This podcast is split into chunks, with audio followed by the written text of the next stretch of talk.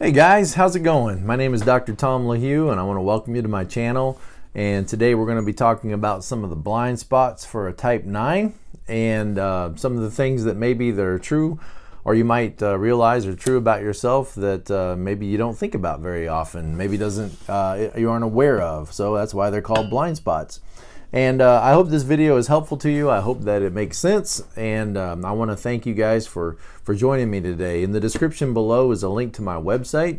And uh, I do offer coaching appointments if you want to talk to me directly. And uh, also, I want to thank my patrons for your support. Uh, the link is also there below. I really appreciate your help and your encouragement. And uh, all right, so today we're going to be talking about uh, type 9. And you know, nines are peacemakers. Nines don't want to have problems, nines don't want to uh, cause problems in this world. Uh, they are, are peace loving people who are motivated by peace, motivated by harmony, motivated by tranquility and comfort.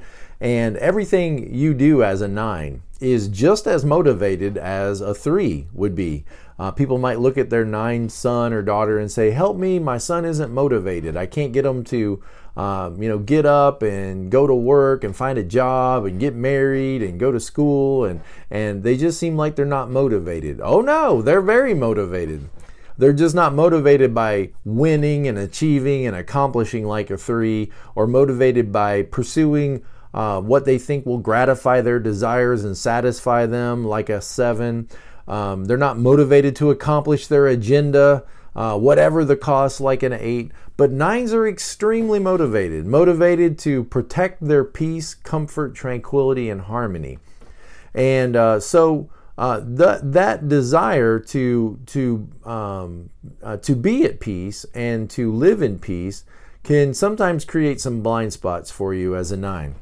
I want to look at uh, Beatrice Chestnut's book today and, and go over this list and talk about it a little bit.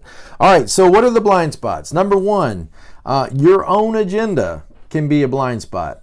Knowing what you want and knowing what you want to accomplish could be difficult for you as a nine. I've had many conversations with nines that can't formulate what they want out of life, that are unable to, it doesn't register. It just doesn't register very easily for a nine to know what they want, what they want to do, what they want to accomplish, what they hope to, uh, uh, to do and be in life can be difficult, uh, can be kind of slippery for a nine to get a hold of. Um, and maybe even knowing why that's important can be difficult for the nine to, to a blind spot for the nine. Um, if you are a nine, it may not occur to you that you also have desires and priorities just like everybody else. It may not occur to you. I like to say to nines, ask yourself this simple question Is it okay for any normal person to expect such and such or to want this or that? So, for example, is it just that normal person question? Is it okay for is it okay and is it normal to expect a normal person to uh, to act in such a way. What I mean is, if you were sitting at a restaurant and let's say your your water was was running low and you were needing a refill, and the waitress walks by, you might feel like, well, I don't know that I want to really interrupt her. She looks busy. I don't know that I want to interrupt her and ask her to refill my cup. I guess I'm fine. It's not a big deal. Ask yourself that question. Would it be okay for a normal person under normal circumstances to ask a waiter or waitress to refill their cup of water? And you would think to yourself, well, sure, yeah, absolutely. I wouldn't have a problem if I was the waitress and somebody asked me for a refill. Well, then why isn't it okay for you to act in that same way? If it's okay for a normal person to uh, decide what kind of job they want to work at, if it's okay for a normal person to decide what kind of car they want to drive, um, doesn't it make sense that you also should have some input and be allowed to make some decisions about your own life? Isn't that normal and to be expected that you should have some kind of say in what you want to do with your day, with your time, where you go on vacation, for example, or where you live?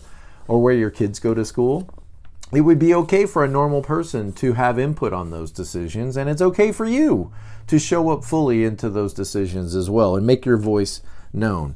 But, you know, nines, again, may not register what they want. They may not register with you. And uh, so you may tend to give in to what others want on a regular basis, which is further compounded by the fact that you have the ability to really understand the other person's perspective.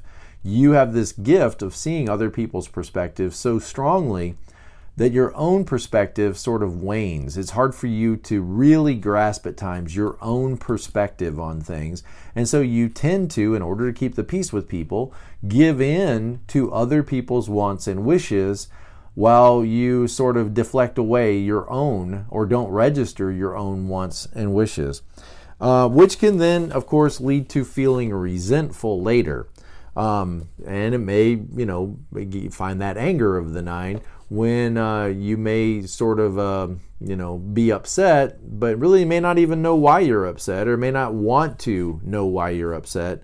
Um, learning to ask for what you want is crucial. It's it's uh, essential. It's important to sit with yourself long enough to know what you want, and then be willing to speak up for yourself to ask for what you want. Um, when you don't know what you want, then it just is an indication that you need to spend some time alone.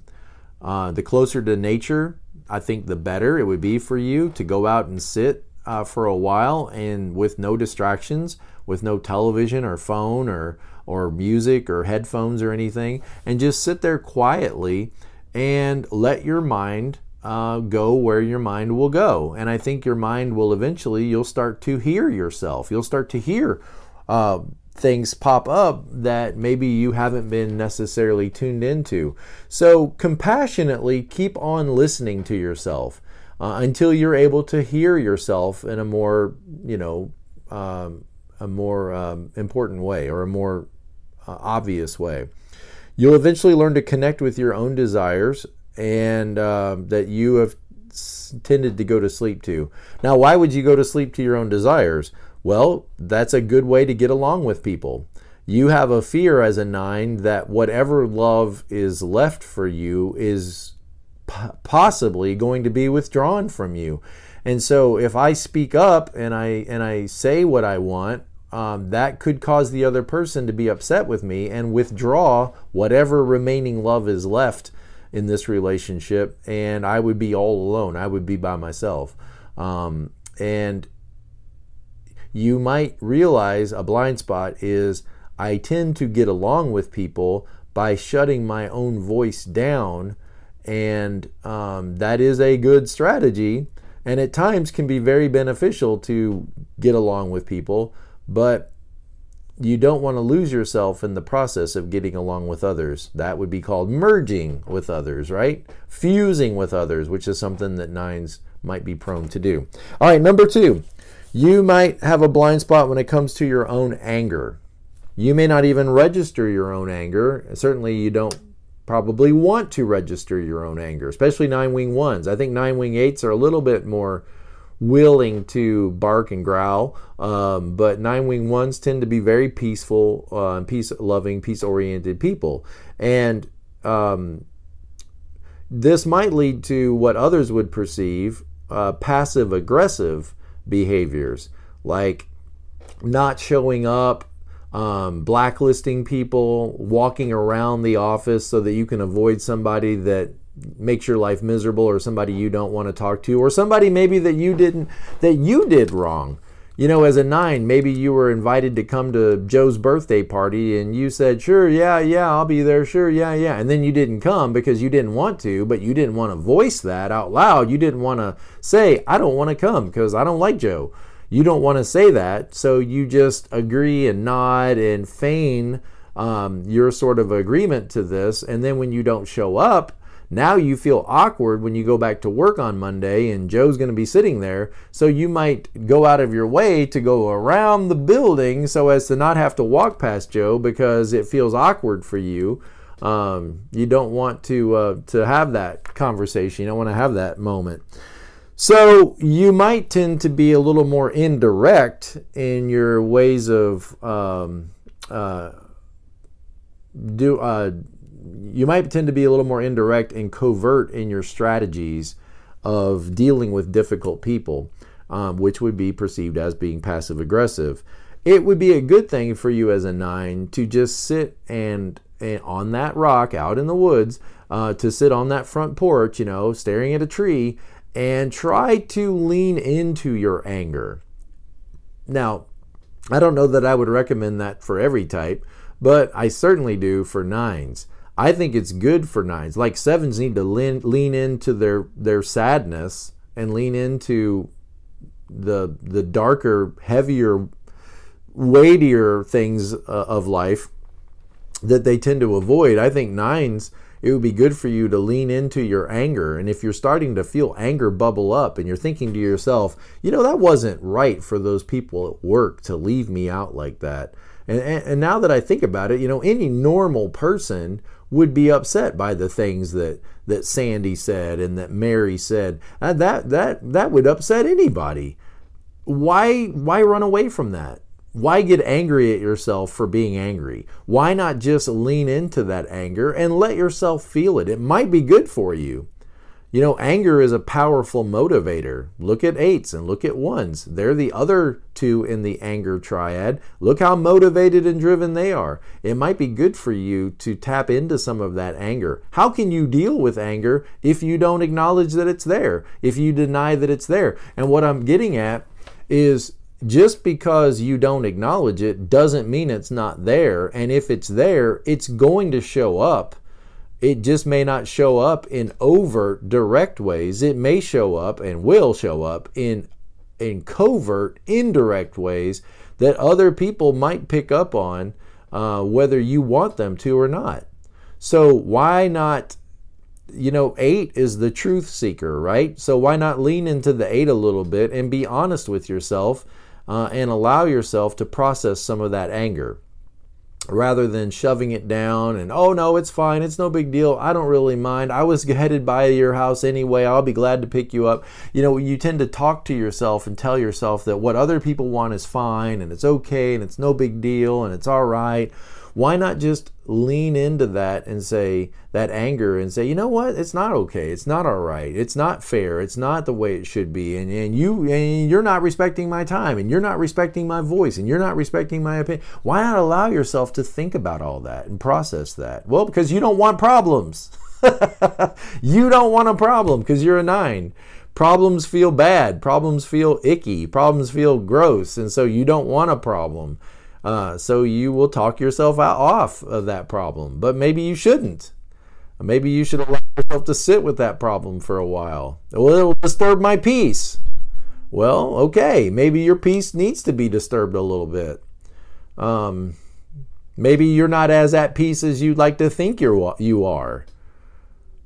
Okay, all right. So, what else do we got here? Number three.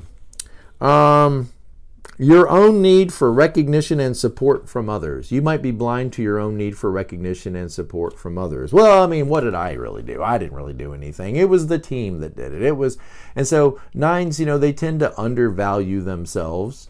Uh, they tend to not really appreciate, you know, all that they bring to the table. You guys are mediators, man. You guys bring people together who would not otherwise work together you guys are in uh, almost always a, a, a, compatibility mode where you're just easy to get along with and people like you and people like being around you and you tend to calm everybody's fears and you tend to to uh, to be steady persevering enduring workers and you bring so much to the table that you may not appreciate and when people finally applaud you and when people finally recognize you, you might tend to dismiss and deflect that away like, oh, well, I, it's nothing, it's nothing. I didn't really. I mean, it's, it's everybody else.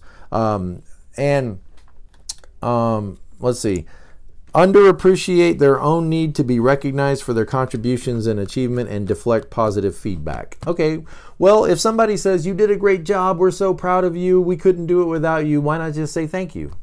why not just say thank you? I really appreciate that. Thank you. Thank you. Um, okay. Number four, uh, another blind spot. How the desire for harmony can actually lead to conflict. Oh, I love it. I love it. How the desire for harmony can actually lead to conflict. So, you want everybody to get along and you want to be positive and you want to be nice and you want to be thoughtful and caring and all that's great. I mean, it really is. That's great stuff. So you don't tell Jack that he can't be on the the new committee that you're forming. So Jack, who has no business being on this committee, that tends to isolate everybody and tends to cause problems wherever he goes, pushes in and says, "Hey, I want to serve on the committee. I really care about, you know, this this project you're working on. I want to serve on the committee." And being the agreeable, kind, gentle soul that you are, you don't say, "Sorry, Jack, there's no room for you on this team." Try again next time. You can't bring yourself to do that because you want to keep peace and harmony everywhere you go and you want to be positive. So you let Jack join the team. Now you got a real problem, don't you? Because now nobody else wants to be on that team.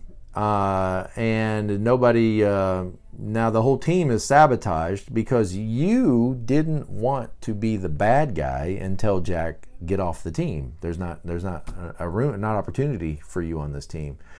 This episode is brought to you by Shopify. Whether you're selling a little or a lot, Shopify helps you do your thing, however you cha-ching. From the launch your online shop stage, all the way to the we just hit a million orders stage. No matter what stage you're in, Shopify's there to help you grow. Sign up for a $1 per month trial period at shopify.com slash special offer, all lowercase. That's shopify.com slash special offer. Or maybe you have a good team and everybody's looking to you to lead them and guide them, but you don't want to be direct. You don't want to look at people and say, all right, well, you need to be here at 8 o'clock and you need to get the form A filled out and team B needs to get the form, you know, C filled out and I need that by Tuesday. You know, in order for a team to work effectively, they need clear, direct instructions. You appreciate that when you have a leader that's giving you offering you clear, direct instructions, but it can be hard for you to do that same task because eh, it feels aggressive. It feels aggressive to order people around and tell them what you expect and to be clear about your expectations. That feels like you're pushing your agenda. And that's hard for a nine to do that. And so your desire to keep the peace can actually work against you and create conflict. Um, create an environment where conflict uh, you know, if you've got two people on a team that are barking at each other and they're not getting along, and uh, you don't want to deal with it. You don't want to deal with it. You don't want to. You don't want to get in the middle of it. So you let them hurt one another you let you know the stronger one dominate the weaker one and now the weaker one doesn't want to be on the team anymore and is crying and is upset and, and you're kind of taking yourself out of it like well i didn't do anything. Well i i wasn't the reason. But you're in charge of it. You were in charge of the team and you let the little guy get hurt because you didn't intervene and tell the bully to stop. So your desire to keep the peace at all costs could actually create an environment where conflict, uh, you know, those that uh, avoid conflict are guaranteed to have it. Let me say that a hundred times. Those that avoid conflict are guaranteed to have it. Uh, and whatever conflict you don't deal with externally ends up becoming internal conflict within you. You get to have all these arguments in your head, and guess what? You're going to build resentment and frustration, and ultimately, it's going to sabotage the very thing you're trying to create, which is a positive working environment or a positive relationship. All right. Good stuff. What else do we got here? One, two, three, four, five. Your lack of clarity in communicating with others. Um, I feel like we kind of already touched that. Um, avoiding conflict and tension may lead you to think you got to stay positive, but people need clear instruction and communication. And the last one is your own stress level. Your own stress level. People might say, Hey, are you doing okay? Yeah, I'm fine. I'm fine. Why are you asking? Why I'm okay? Yeah, I'm okay. When maybe you really aren't. Maybe you feel like you have to be okay for others because the other people, their lives matter other people's lives matter. My life doesn't matter. What my what I want, what I decide, what I do, it doesn't really matter. Other people matter and other people need me to be positive. Other people need me to be okay. Other people people need me to relate well to them. And so I've got to be careful that I'm not a problem. I don't want to be a problem to people because if I was, they would remove the last little bits of love that are left for me you know, nines tend to operate as though I'm not really going to be loved in this world. So whatever I get from people, you know, I've got to be careful that I don't sabotage it by being a problem. If I listen to myself, I'd be a problem. So I don't listen to myself. I listen to others and do what they want. And that's great. That's really great. I mean, that's why people like you. But the problem always is at what cost to yourself? At what cost to your life? You know, lean on your eight there for a second. Eights feel like I have a right to be here. I have a right to voice my opinion. I have a right to live my life. I have a right to own my calendar. I have a right to own my house and do what I want. I can park my car anywhere I want to park it. It's my house, my yard. Why are they telling me I can't park my car on the sidewalk? That's ridiculous. My house, my yard.